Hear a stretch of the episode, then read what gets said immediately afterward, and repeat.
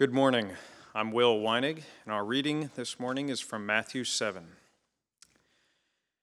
Jesus said, Judge not, that you be not judged. For with the judgment you pronounce, you will be judged. And with the measure you use, it will be measured to you. Why do you see the speck that is in your brother's eye, but do not notice the log that is in your own eye? Or how can you say to your brother, let me take the speck out of your eye, when there is the log in your own eye. You hypocrite, first take the log out of your own eye, and then you will see clearly to take the speck out of your brother's eye. Do not give dogs what is holy, and do not throw your pearls before pigs, lest they trample them underfoot and turn to attack you. The word of the Lord.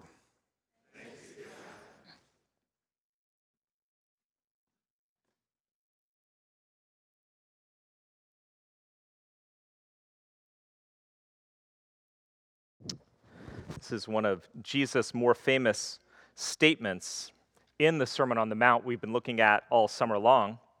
Um, it just as a quick aside, if you have kids in here and they're squirmy, that's okay. We say it every week. Um, there's also a gym available if you want to run around with them, but the gym is the big gym. Uh, the small gym is being used for some teacher prep or other things of that nature. So head that way, including after church, and keep an eye on those kids of yours as well. Um, the, um, Jesus talking about judge not is where I should start there, I guess, right? Um, judge not invites us to rethink a way of judging that we get very anxious about in our culture today. We do not like judgy people. In fact, pretty much no culture ever has. But Jesus uses some funny, comedic sort of imagery here about a log in your eye and taking a speck out of your brother's eye. And yet, I also think he's inviting us into a relational wholeness that invites us to find a way to judge well. So, we're going to look at that this morning. As we start again, I'm going to reread the first two verses of Matthew chapter 7, where Jesus says, Judge not that you be not judged. For with the judgment you pronounce, you will be judged. And with the measure you use, it will be measured to you. So when Jesus says judge not, we have to define it pretty simply. Just a, very simple thing to do is define what Jesus means by the word judge. And in the ancient world, much like today, you had two ways of understanding the word judge. One is to evaluate or critique something, kind of like if I have a cup of coffee, I evaluate whether it is a good cup of coffee, whether I prefer this coffee to that coffee. You can listen to a band or watch a movie, and you're judging it on that level of evaluating and critiquing. But the other level is that of condemning or punishing. And in a sense, this is what a judge does in a court of law. He brings punishment and a judgment, a verdict on somebody. It's what, um, in one of the books that we've been passing out or inviting people to read, a short book on the Sermon on the Mount by Skye Jethani, he gives this illustration of it's the difference between apples or oranges and apples are less than oranges. One of them is evaluating, the other is condemning. And so Jesus is not saying don't evaluate. Yes, evaluate, make judgments. Jesus himself does it, right? At the end of this passage, he talks about people who reject the gospel or don't want to hear the truth, and he calls them pigs and dogs. It's a little harsh. He calls the Pharisees hypocrites. These are the religious people. So Jesus makes evaluations that sound challenging. But Jesus is also saying in Judge Not that you and I are not the judge. We are not the vindicator of ourselves. We're not the ones responsible for righting all wrongs, especially wrongs done against us in this world. The only true and final judge is God, and that's where we're supposed to start. So, if we're going to just say, what's the difference between whether I'm judging in the wrong way or in the right way? A, very basic, simple difference is your intent and your relationship to the person you're evaluating, your intent and your relationship. Dallas Willard, in his book, uh, The Divine Conspiracy, written over 20 years ago, talks about this passage. And he says this Judge not, the way Jesus is using it, finds its meaning in the deeply rooted human practice of condemning and blaming instead of blessing and helping those around us. When Jesus says, Judge not, he's saying it's that practice of condemning and blaming that we all have a tendency to lean towards. And in that sense, the what Jesus is talking about, don't do this, is judgmentalness, or being judgy would be the word that we would use. And when I was reflecting on this, I thought, you know, the times when I'm most judgmental is when I'm most self focused. That in order to kind of constrain myself from walking into a judgmentalness, I need to be more others focused, concerned about them and their well being. And we have that tendency to either be self focused people at any given moment in life or others centered. A few weeks back, if you were with us, I think one of our outdoor services, we talked about how we have a tendency by nature to think of other people as a threat or a commodity. They're either a threat to my identity, to what matters to me, they're a threat to my standing in the in group, they're a threat to me being the funny one, they're a threat to me being the successful one or they're a commodity. If I get close to them, I will be in. Then I'll have power. Then I'll be cool. Then I'll be in. Then I'll be successful. Then everyone will like me. So we use people or we see them as a threat. And as we do that, we will tend to judge them in the way Jesus is saying to avoid. We can dismiss people just without saying anything, dismiss them because we, we see character flaws. We, we kind of label them as, oh, she's just a liar oh, he's a jerk. And then we feel better about ourselves. Or we do it publicly or with other people in order to kind of boost ourselves. If we publicly shame somebody else or do it with other friends, it makes us look good, we think. what Jesus says and what we see him doing in this is not just saying don't ever use judgment, he's saying desire the best for other people. Desire the best for other people, which means pushing into relationship with them.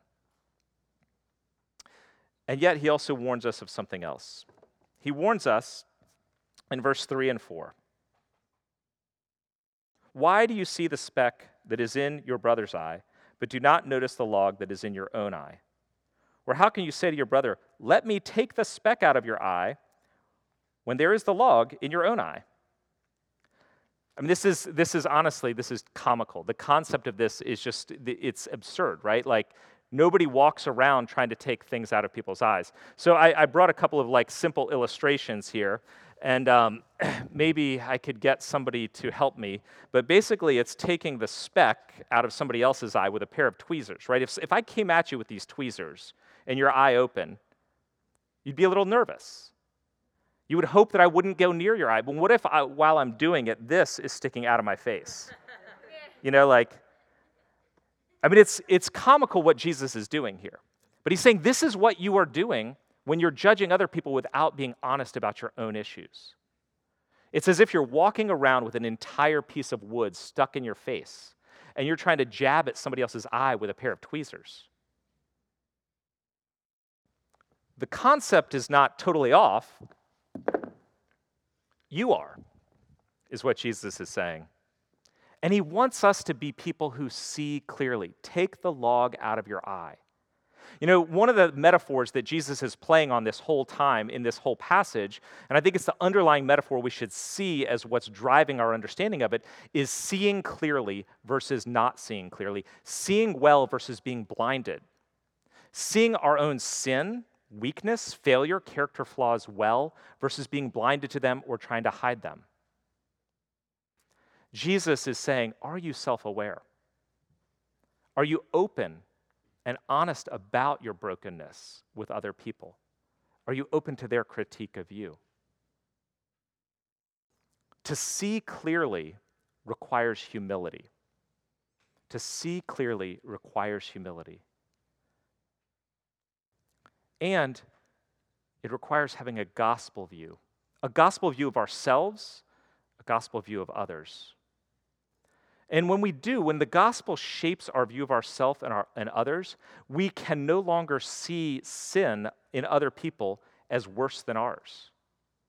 When you really let the gospel, what Jesus has done for us, deep into your heart, you see your own sin, whatever it is. We all have it. We see our own sin is just as bad as anybody else's.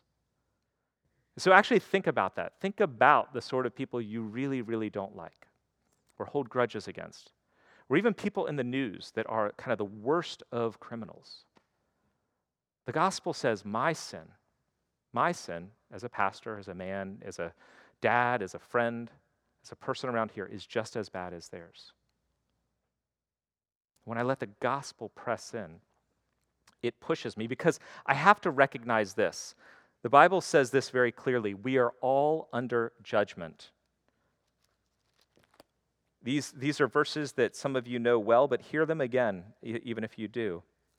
We are all under judgment. That's, what, that's the basic starting point of the Bible and of the gospel, which means good news. The starting point is that we are all under judgment, for all have sinned and fall short of the glory of God. Romans 6:23 says, "The wages of our sin is death. The payment for our sin is death, meaning judgment." And in Romans 5:10 says, "We by nature are enemies of God." We are all under judgment. Not one of us is better than the other. But but the gospel, right? But the gospel. All have sinned. All deserve death before God, regardless of whether you are Mother Teresa, Gandhi, or the worst dictators in history. All of us stand condemned. But the gospel tells us we have been reconciled to God through Jesus Christ and his death for us. He died in our place. And Romans 8 1 assures us there is therefore now no condemnation for those who are in Christ Jesus.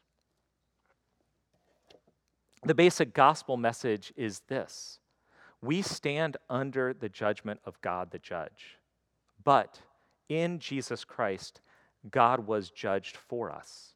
He was condemned in our place for our sin and brokenness. And that gets us to the final kind of concluding point of, of the whole gospel, which is how we refer to it again and again. Is this phrase, in Christ, you are more sinful than you're willing to admit. More sinful than you're willing to admit, even to yourself. But because of Christ, you are more loved than you dare to imagine. More sinful than you're willing to admit, more loved than you can ever imagine. And this changes us. When we let that sink in, it changes us. And we can approach our own condemnation and other people's condemnation very differently.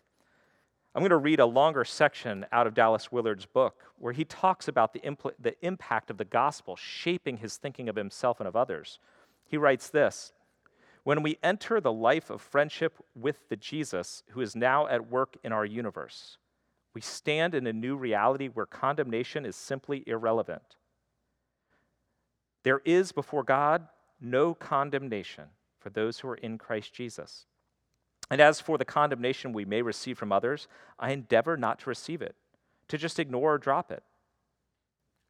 I have learned to look at it only while simultaneously holding in full view the fact that Jesus, so far from condemning me, died for me and is right now intervening, intervening on my behalf in the heavens. The gospel enables us to not let other people's condemnation crush us or to respond with condemnation in turn. It breaks that, that back and forth of blaming and pushing on others because the gospel sinks in and Jesus enables us to see there's no condemnation where it really matters. In other words, another way to think about this is the gospel enables us to no longer make lists of acceptable sins. When I was in high school, I had very little patience for gossip. I remember people telling, you know, kind of talking about other people negatively, and I would do one of two things. I would either stop them or I would walk away in disgust. I had no patience for gossip.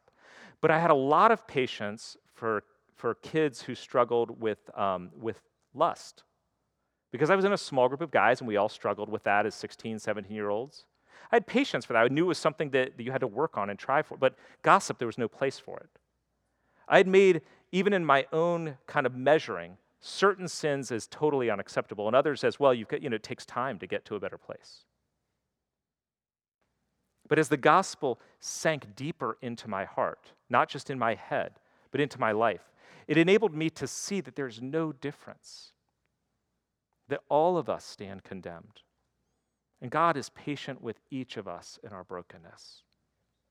And he invites me and you into the same thing. He invites us into the same thing. When we think about that we are more sinful and more loved than we can imagine, it both gives us humility, it humbles us, and gives us confidence.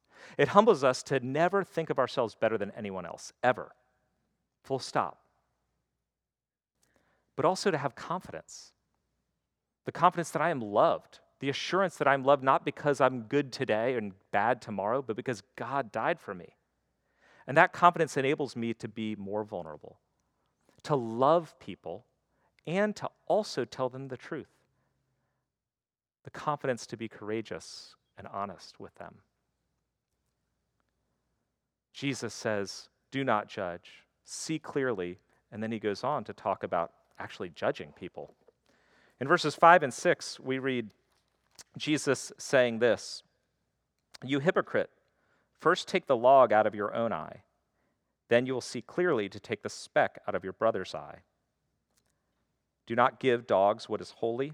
Do not throw your pearls before pigs, lest they trample them underfoot and turn to attack you. Jesus here is actually telling us to judge in a certain way. So here's the question ready? Just the first half of verse 5. Why does Jesus say, why does Jesus say, take the log out of your own eye? He says that on one level so that we're not hypocrites and we should be humble and self aware and honest. But why? Why do we need to be humble and self aware? The reason is in the second half of the verse. Then you will see clearly to take the speck out of your brother's eye. See clearly to take the speck out of your brother's eye. He's inviting us into something else. And of course, the first thing, as we talked about it before, is he wants us to see clearly. This is again that imagery of sight versus blindness. And the metaphor of seeing versus being blind in the Bible, as well as the metaphor of light and darkness, is a metaphor for spiritual awareness and true wisdom. And spiritual awareness, or sight, light, is always related to God and God's ways and God's purposes. To see clearly the way Jesus is talking about it and the way the Bible talks about it is not just to see ourselves well, to be self aware, but it's also to see God, to know God, to desire to walk in God's ways, to follow Him. In other words, to see clearly is built on this foundation God's ways which we know of because of God's word. To see clearly is always built on God's ways and God's word. Psalm 119, the psalmist says, Thy word, your word, is a lamp to my feet and a light to my path. If you want to see, you need God's word. And when it says God's word, it's talking, it, nowadays we see this, that Christianity holds it as the Bible.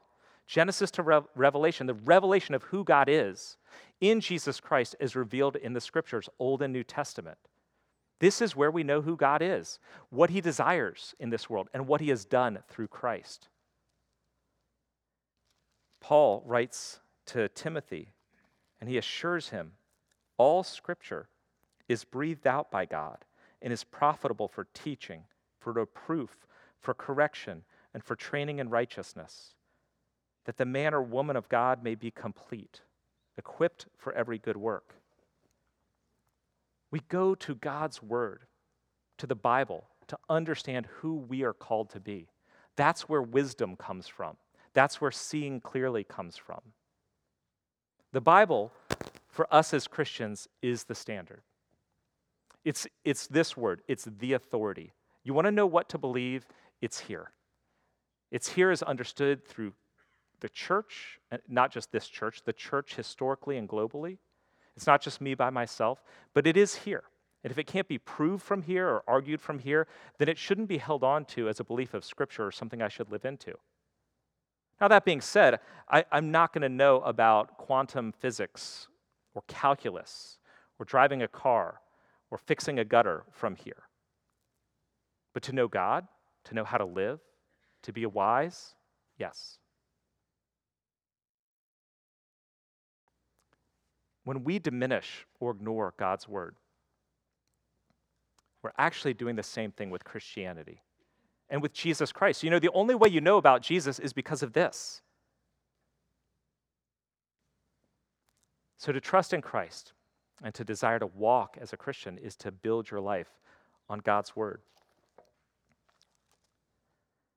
And God's word stands in judgment over all of us. That's what it says in Hebrews, in a way that it's little more nice than just saying it that way, but it says in Hebrews 4:12, "The word of God is living and active, sharper than any two-edged sword, piercing the division of soul and spirit, of joints and of marrow, discerning the thoughts and intentions of the heart." Here's the goal as a follower of Christ, somebody wanting to live in the kingdom of God and be a kingdom citizen. It is to let God's word sit in judgment on my beliefs, my worldview, my theology. That my worldview and my theology are shaped and built on the foundation of God's word. And that is actually my personal desire. That's what I want. And while you and I may disagree about certain things politically or certain ways of approaching life or even theological issues, uh, my hope is we're both finding it here. Not just this is what I like or what I think, but that this is constantly sitting in judgment on my beliefs that need to be continually shaped, reformed, drawn from God's word, to have integrity, to be built on truth, to see clearly. God's word sits in judgment on our beliefs. And it's meant to do so not just on our beliefs and our thought life, but on our heart and on our life itself. To see clearly or to be wise, is the way the Bible talks about seeing clearly, is to have knowledge of the truth, but also a character conformed to that truth. In other words, to live a life that is conformed to Christ. You can't just know stuff, you've got to look like Christ. So, neither the self righteous, judgy, religious moralist, nor the kind and friendly secular pluralist sees. One may know the truth but not look like it. The other one may look very kind but not know the truth. Both are blind. Jesus is inviting us to something else. And why is he inviting us to see, to be humble, to see God and his ways and live them out? Is so that we can take the speck out of somebody else's eye. See clearly so that you can take the speck out. And this means letting, wanting the best for other people and when, okay, so if I say, like, I want the best for other people, for a friend, for one of my kids, what I want is not my best for them, it's God's best. When he says, take the speck out, it's not, let me go find every speck that I see. It's, does God define this as a speck? Does God's word define this as something that needs to be healed, changed? We live very often, especially as family members, wanting the best in our cultural definitions of best wanting success for ourselves or our kids as defined by however we define it. But what if what God's want, wants, what the best for you or for your kids is not an easy road?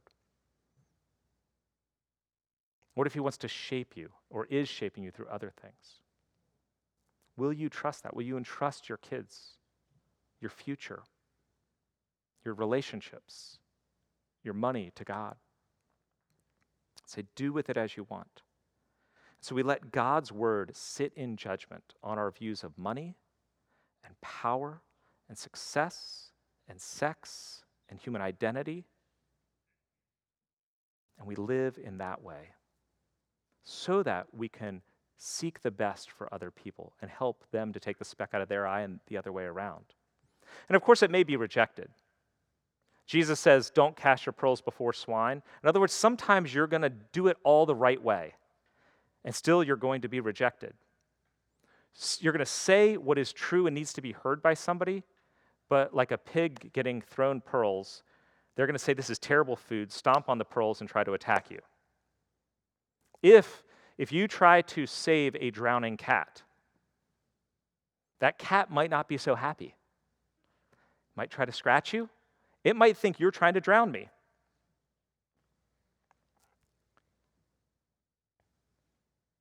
The gospel is not always going to be received well. But one of the ways that we can ensure that we do the best that we can is that next statement that Jesus says Take the speck out of your brother's eye.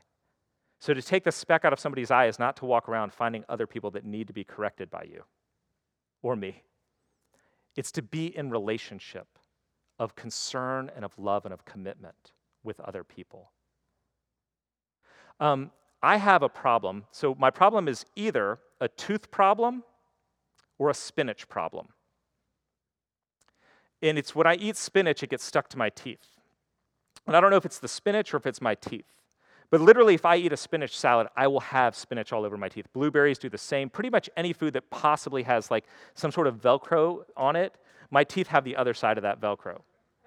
And I didn't know that this was the case until um, I was in more of a longer term relationship um, with the person I'm married to who pointed it out all the time. And at first, I didn't want to hear it because I was like, it's not, my, it's not an issue. But it was, there's spinach on your teeth. And I needed somebody, I realized I need somebody to point that out so I don't walk around with something on my tooth all day long, right? It's a simple thing. But we need friends and community, people in our lives who can tell us not just about spinach on our teeth, but about our anger issues or a control problem, that we're drinking too much, that our politics have gotten pretty mean spirited. We need people in our lives who can point out the stuff that is truly dangerous to us. And it's not always easy, but there is a difference. There's a difference between a knife attack and surgery. It's the same instrument, but one is brutal and vicious and evil and wants to kill or hurt. The other may hurt, but it's trying to heal and help. To be people who judge well in the way Jesus is implying here is to be people who have cultivated authentic love for others. And that does start with humility and wisdom, God's word, God's ways, and relationship. Relationship with a brother or sister, a family member, and desiring the best for them. Let me close with this. We've been talking about do not judge, God the judge, condemnation, specks, issues, which also means that probably sitting in here, many of us feel judged. We feel the weight of condemnation. Even as I'm trying to avoid it, it's sometimes hard. And, and hear this that may actually be the Holy Spirit working in you. But how do we take a speck out of our own eye how do we get the log out if we're not even aware, or if we're starting, if you start to feel guilt or shame, you know that it's there, and you feel condemned? First, ask for help. Don't do life alone. We need brothers and sisters, friends, spiritually wise people who actually see clearly to help us to do surgery. I should not be doing surgery on my own eye. But secondly, remember this you can admit your fault before God, whatever it is. Even if just talking about it today, it's there in the back of your head as you've been listening. Confess before God, trust Him. He is the final judge, not your mom and dad, not the world. He is the final judge. But He is also the judge who is your Savior, your healer, your forgiver, and your friend. Let's pray.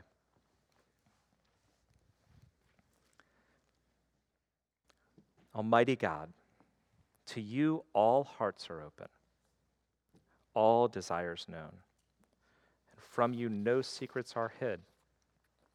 Cleanse the thoughts of our hearts by the inspiration of your Holy Spirit, that we may perfectly love you and worthily magnify your holy name through Christ our Lord. Amen.